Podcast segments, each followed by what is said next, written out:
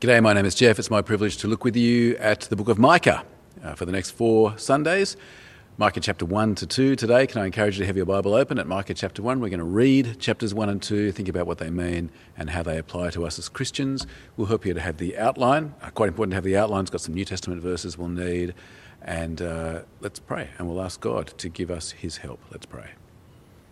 Heavenly Father, do please help us now to uh, understand Micah chapter 1 to 2, and please help us not just to um, read and, and listen, but to, and not just to understand, but to put into practice what we learn today, that we may be pleasing to you. And we pray it in Jesus' name. Amen. We had an interesting conversation at church a few months ago. A man came and visited our church. Um, I, I, don't really know the man, I just met him the one time. But he's a, an older Chinese man, around about my father's age, I reckon, sort of around about 80. He's now retired. But uh, he is, he's had a very successful career, he's very wealthy, very re- well respected in his community. I, I don't think he's a Christian, but someone invited him to come to our church. The day that he attended, it was the day that uh, I was preaching from uh, James chapter 5, verses 1 to 6. Now, I doubt anyone remembers the talk, but I asked the question What will your wealth say about you on Judgment Day?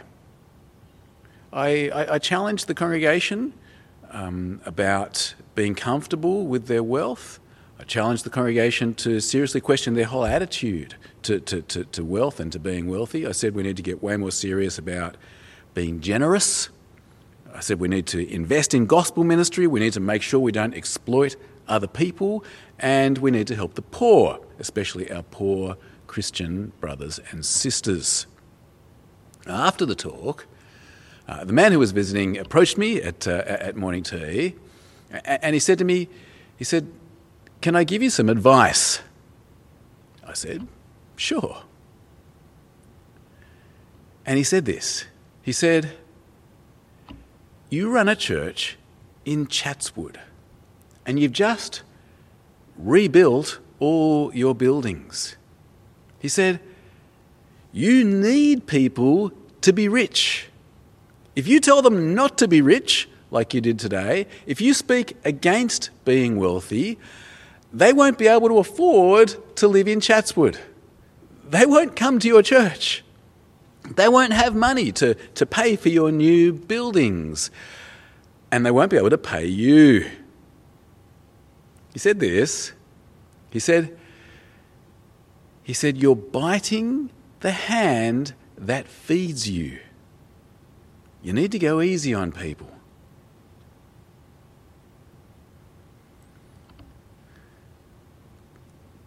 That's sensible advice, isn't it? We're about to set our budget for next year. We're going to be asking you to give something like a million dollars, uh, plus Mission Month, plus Pres Aid at Easter and uh, Compassion at Christmas. Um, uh, plus, there's our uh, plus there's our two million dollar building loan. Plus, no doubt you have um, large debts and mortgages in order to be able to live in million dollar, multi million dollar houses here in Chatswood. If I keep on rabbiting about the dangers of wealth, I could talk myself right out of a job. I could talk our church right into bankruptcy. Uh, if, uh, if you take seriously what I'm saying, you might, uh, you might all, you might, you might, you might all give your money to the poor and, uh, and sell your houses and move out to Blacktown. So maybe instead, for the sake of my job and, and the sake of our church here in Chatswood, maybe instead I should give you a more positive message. A message about how wealth is a blessing from God, a, sign of His blessing upon your righteous life. Um, maybe I should give you a message about how God helps those who help themselves, or about how, how God wants us to be wealthy does make much better economic sense, doesn't it? And, well, it does seem to work in plenty of churches around the world. What do you reckon? Are you sick of me hassling you about greed?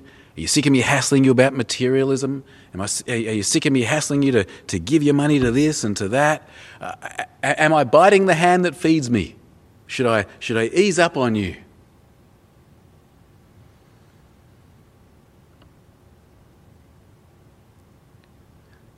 Well, today we start another new book of the Bible.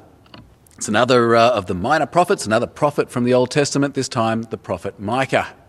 Actually, for me, this is, uh, this is the last book of the Bible left for me to preach at Chatswood.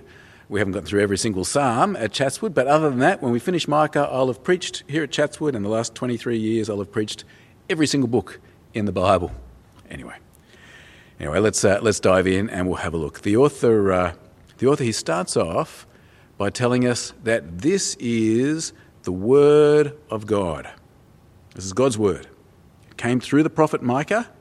Uh, Micah's a bloke from, the, from a town called Moresheth, and it's, uh, it, it came in around about the years 740 to 690 BC. 740 to 690 BC. That's during the reigns of Judean kings, so he's speaking really to Judah, Judean kings Jotham, Ahaz, and Hezekiah. And he says it's about the cities of Samaria and Jerusalem. Uh, Samaria is the capital of the northern kingdom of Israel, Jerusalem is the capital of the southern kingdom of Judah. Micah chapter 1 and verse 1. Have a look with me. Micah chapter 1 and verse 1. The word of the Lord that came to Micah of Moresheth during the reigns of Jotham, Ahaz, and Hezekiah, kings of Judah, the vision he saw concerning Samaria and Jerusalem.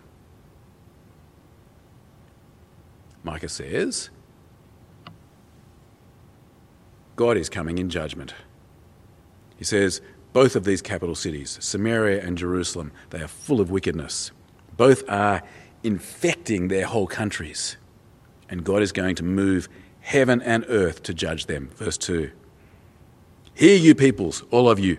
Listen, earth and all who live in it, that the sovereign Lord may bear witness against you, the Lord from his holy temple. Look, the Lord is coming from his dwelling place. He comes down and treads on the heights of the earth. The mountains melt beneath him, and the valleys split apart like wax before the fire, like water rushing down a slope.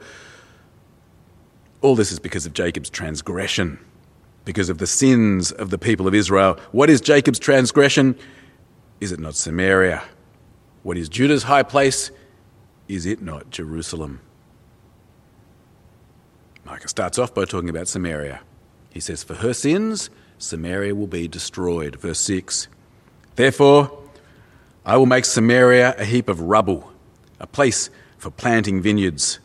I will pour her stones into the valley and lay bare her foundations. All her idols will be broken to pieces. All her temple gifts will be burned with fire. I will destroy all her images. Since she gathered her gifts from the wages of prostitutes, as the wages of prostitutes, they will again be used. Samaria will be destroyed. But Micah says, Micah says, it's not going to just be Samaria. God's judgment will reach into Judah as well. He says it will reach all the way to the gates of Jerusalem, and the thought of this, it, it's so terrible it makes him mourn and groan. Verse 8 Because of this, I will weep and wail. I will go about barefoot and naked. I will howl like a jackal and moan like an owl, for Samaria's plague is incurable. It has spread to Judah. It has reached the very gate of my people, even to Jerusalem itself. And what Micah then does, he takes us on, on, a, on a tour of towns through Judah. And with each one, he uses, he uses Hebrew word plays on the name of each town to, to, to, to, a kind of an ironic way of saying that they'll be conquered. All of them will be conquered. So, for example, Beth Ophrah in Hebrew sounds a bit like House of Dust, Dust Town, something like that. He says they'll have to roll in the dust. Uh, Zaanan means something like the Hebrew word for come out. He says they're not going to be coming out because they're going to be destroyed. There's, there's word play after word play in town after town after Judah to show that uh, this conqueror of Samaria will spread all through Judah to the very gates of Jerusalem. Verse 10. Tell it not in Gath. Weep not at all. In Beth Ophrah, that's dust town, roll in the dust. Now pass by naked and in shame, you live in Shaphir, that's beauty town, naked and ashamed for beauty town. Uh, those who live in Zaanan, come out town, will not come out. Uh, Beth Ezel, sounds like take away town, is in mourning. It no longer protects you because they've been taken away in exile. Uh, those who live in Maroth, it's bitter town, they writhe in pain, waiting for relief, literally waiting for sweetness. Bitter town, waiting for sweetness, because disaster has come from the Lord, even to the gate of Jerusalem. You who live in Lachish, uh, Lachish was a, a chariot city built by Solomon, harness fast horses, race horses, to the chariot. In other words, it's race horses to run away with the chariots rather than war horses to fight. Uh, you are where the sin of daughter Zion began, for the transgressions of Israel were found in you. Therefore, you, uh, that is Jerusalem, will give parting gifts, uh, as referring to a dowry, the money that you give to your daughter when she goes away to be married. Um, you'll give a dowry to Moresheth Gath, which sounds like Bride Town. You give it, Jerusalem will give a, a dowry to Bride Town as she has to go away. The town of Achzib, sounds like Deception Town. They will prove deceptive to the kings of Israel. I will bring a conqueror against you who live in Mareshah, which sounds like new owner town. They'll have a new owner. Uh, the nobles of Israel will flee to Adullam. Adullam is where the cave was that King David hid in, but it also sounds a bit like Yoketown. So they'll flee um, to slavery, to hard labour. all of these towns, um, they're going to be conquered. They're going to be destroyed. They're going to be sent into exile. And Micah says, It is time for them all to mourn their own demise. Verse 16 Shave your head in mourning for the children in whom you delight. Make yourself as bald as the vulture, for they will go from you into exile. Now, in chapter 2, what Micah does, he speaks to the people who are in these towns of Judah, these towns of Judah that are going to get destroyed all the way through to Jerusalem. And, and he talks about he talks about why God is going to judge them like this. He talks about what they've done wrong. He says, he says it's because of, of, of, of their greed and their exploitation. Now, the people of Judah, they're, the, the, the, wealthy, the powerful, they are tricking and robbing the poor in this greedy race to, to get as much wealth and property as they can. And again, Micah uses this ironic play on words. he says, verse 1, that uh, th- these people, these exploiters, they are, they're, they're planning, they're making plans, they're planning how to satisfy their greed, planning how to increase their property portfolios and their wealth. And so, verse 3, Micah says, God is planning as well. He's planning how to destroy them chapter 2 and verse 1. Woe to those who plan iniquity, to those who plot evil on their beds. At morning's lights, they carry it out because it is in their power to do so. They covet fields and seize them, and houses and take them. They defraud people of their homes and rob them of their inheritance. Therefore, the Lord says, I am planning disaster against this people from which you cannot save yourselves. You will no longer walk proudly, for it will be time of calamity. In that day, people will ridicule you. They will taunt you with this mournful song We are utterly ruined. My people's possession is divided up. He takes it from me. He assigns our fields to traitors. Therefore, you will have no one in the assembly of the Lord to divide the land by lot. Uh, Micah now talks about some prophets. And notice, notice what he calls them. He calls them their prophets. Who does the there refer to? Well, it refers to these rich exploiters, these people planning iniquity. These, these prophets, they're paid for, they're, they are employed by the rich exploiters. Now, employed notionally to, to tell them God's will, but in fact, employed to tell them what they want to hear. Now, these prophets, they are telling Micah to stop with his prophecies of doom to their masters. They say, destruction isn't coming. Uh, God isn't like that. God, doesn't get angry. God doesn't get impatient, nor with his special people Israel. Uh, the, wealth of, of our owners, it's all the blessing of God in the promised land. Uh, God's not angry. Verse 6. Do not prophesy, their prophets say. Do not prophesy about these things. Disgrace will not overtake us. You descendants of Jacob, should it be said, Does the Lord become impatient? Does he do such things? Micah says the prophets have it wrong. The Jews might be God's covenant people, but with their injustice and exploitation and greed, they're acting like God's enemies, and God is impatient. God's going to throw them out of the land. And again, Micah uses an ironic twist here. The exploiters have been saying to women and children, Get out. They've been driving them out from their homes, from their inheritance. Uh, that's verse 9, forcing them out of their houses. And so now, verse 10, God says to them, Get out. Get out of my land. Halfway through verse 7. Do not my words do good to the one whose ways are upright? Lately, my people have risen up against, lately, my people have risen up like an enemy. You strip off the rich robe from those who pass by without a care, like men returning from battle. You drive the women of my people from their pleasant homes. You take away my blessing from their children forever. Get up, go away. For this is not your resting place, because it is defiled, it is ruined beyond all remedy. Micah talks about these false prophets. He says they are entirely suited to a sinful people because they tell them exactly what they want to hear. Verse 11. If a liar and deceiver comes and says, I will prophesy, you, prophesy for you plenty of wine and beer, that would be just the prophet for this people. Micah finishes the section with a brief message of hope.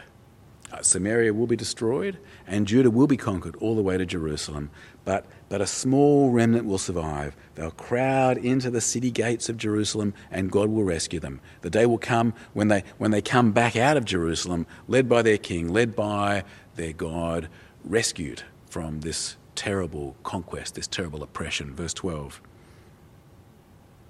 I will surely gather all of you, Jacob. I will surely bring together the remnant of Israel. I'll bring them together like sheep in a pen, like a flock in its pasture. The place will throng with people. The one who breaks open the way will go up before them. They will break through the gate and go out. Their king will pass through before them, the Lord at their head. Okay. Okay, can you see what's here in Micah chapter 1 and 2?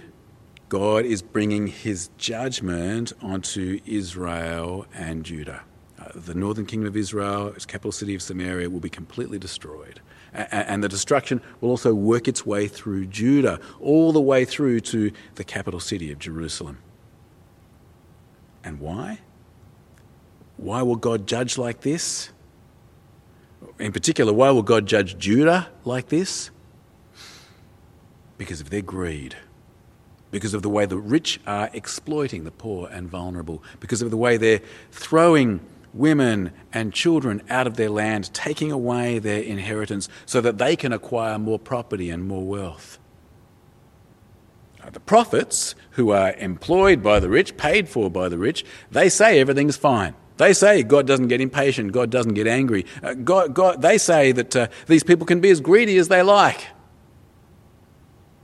But Micah knows the truth. God will judge these greedy people. And so he says, Don't be fooled by the false prophets. Judgment is coming, only Jerusalem will survive.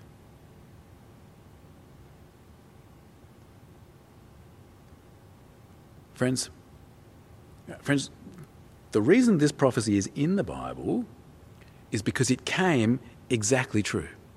Uh, a, a, few years after Micah prophesied, the Assyrian Empire conquered the northern kingdom of Israel. They, they, they, conquered and destroyed Samaria exactly as Micah said. And, and all the people were taken into exile, never to return. And the Assyrian army, they also they, they marched through Judah, conquering town after town after town, just like Micah said, until the only place left unconquered was Jerusalem itself. Jerusalem underwent a terrible siege until, um, miraculously, during the reign of Hezekiah, God rescued them. Micah's prophecy came true. This proved to be the, the true word of God.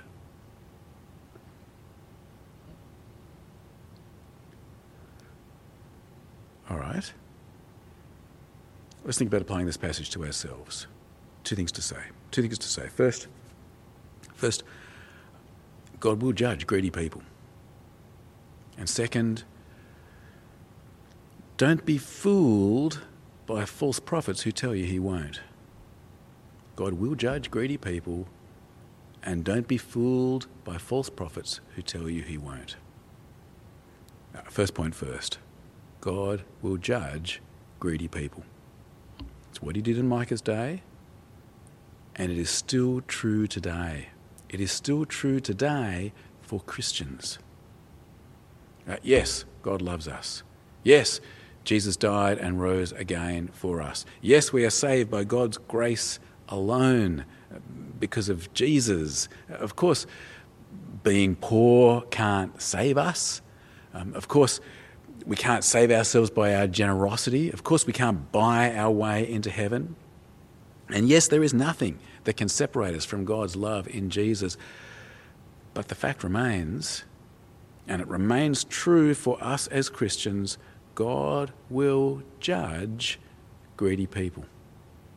Don't just take my word for it, let me show it to you from the New Testament. On your outline there, let's, uh, let's start with Jesus himself. Jesus said, Do not store up for yourselves treasures on earth where moth and vermin destroy and where thieves break in and steal. But store up for yourselves treasures in heaven where moth, moths and vermin do not destroy and where thieves do not break in and steal. For where your treasure is, there your heart will be also. No one can serve two masters. Either you'll hate the one and love the other, or you'll be devoted to the one and despise the other. You cannot serve both God and money. Let's move on to the Apostle Paul from 1 Timothy chapter 6. On your outline again, those who want to get rich fall into temptation and a trap and into many foolish and harmful desires that plunge people into ruin and destruction. For the love of money is a root of all kinds of evil. Some people eager for money have wandered from the faith and pierced themselves with many griefs. Command those who are rich in this present world not to be arrogant, nor to put their hope in wealth, which is so uncertain, but to put their hope in God, who richly provides us with everything for our enjoyment. Command them to do good, to be rich in good deeds, and to be generous and willing to share. In this way, they'll lay up treasure for themselves as a firm foundation for the coming age, so that they may take hold of the life that is truly life. Or one more. Let's go back to James chapter 5. Now, listen, you rich people. Weep and wail because of the misery that is coming on you. Your wealth has rotted, and moths have eaten your clothes. Your gold and silver are corroded. Their corrosion will testify against you. Eat your flesh like fire. What will it testify?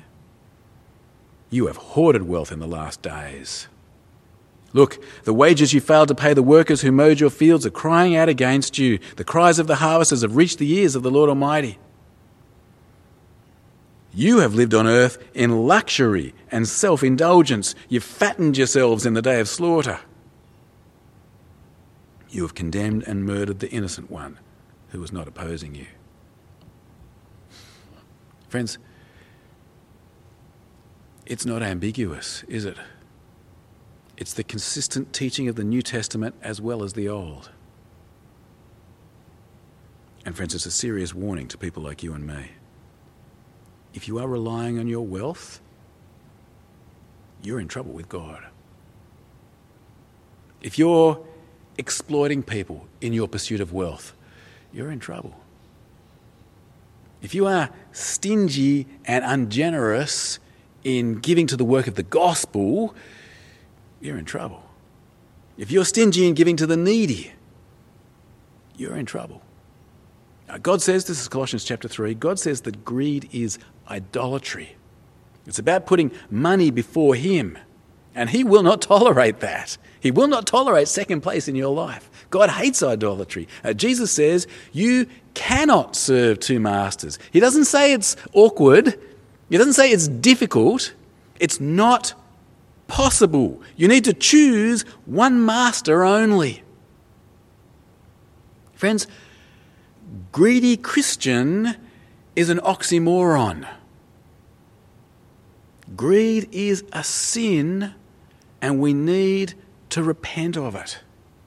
Are you getting the picture? God will judge greedy people.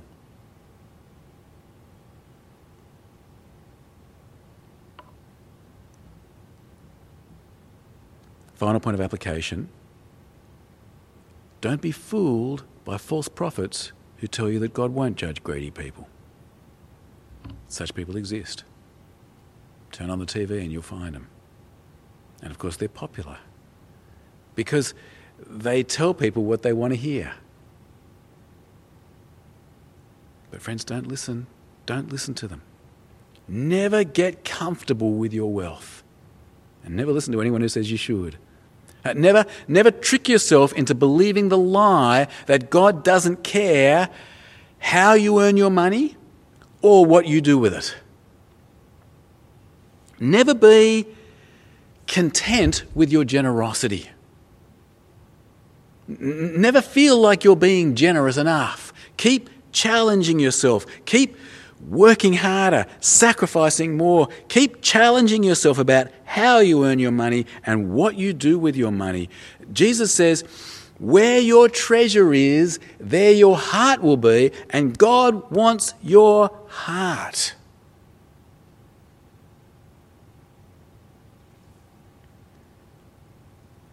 That man I talked about at the beginning.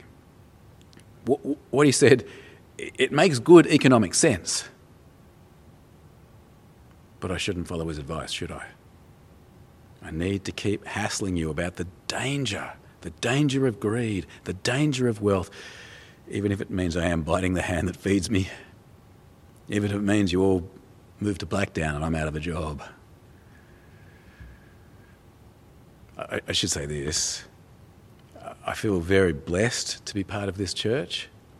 I believe that you, the vast majority of people in our church, I believe that you want to hear God's word faithfully taught, even when it hurts, even if it challenges you, even if it, uh, even if it criticizes you. Thank you. Thank you for your humility. But I do need to keep hassling you, so don't get comfortable, will you? And remember, we don't want to just listen to God's word here and then forget about it we've got to put this into practice. Put our money where our mouth is. We need to put this into practice, don't we? Let's pray. Our gracious God and loving Heavenly Father, we thank and praise you for your generous mercy to us in the Lord Jesus Christ. We thank you that we look forward, we look forward to a life that is truly life in the new heaven and the new earth. Uh, will you help us, Heavenly Father, to take seriously the way that we live now, and what we do about money and wealth. Help us, Heavenly Father, to be people of integrity. Help us to be people of generosity. Help us to be people who love you, who choose you as our master. Father, we, We'll need your help to do this, so please strengthen us by your Spirit to put you first and live for you. And we pray it in Jesus' name. Amen.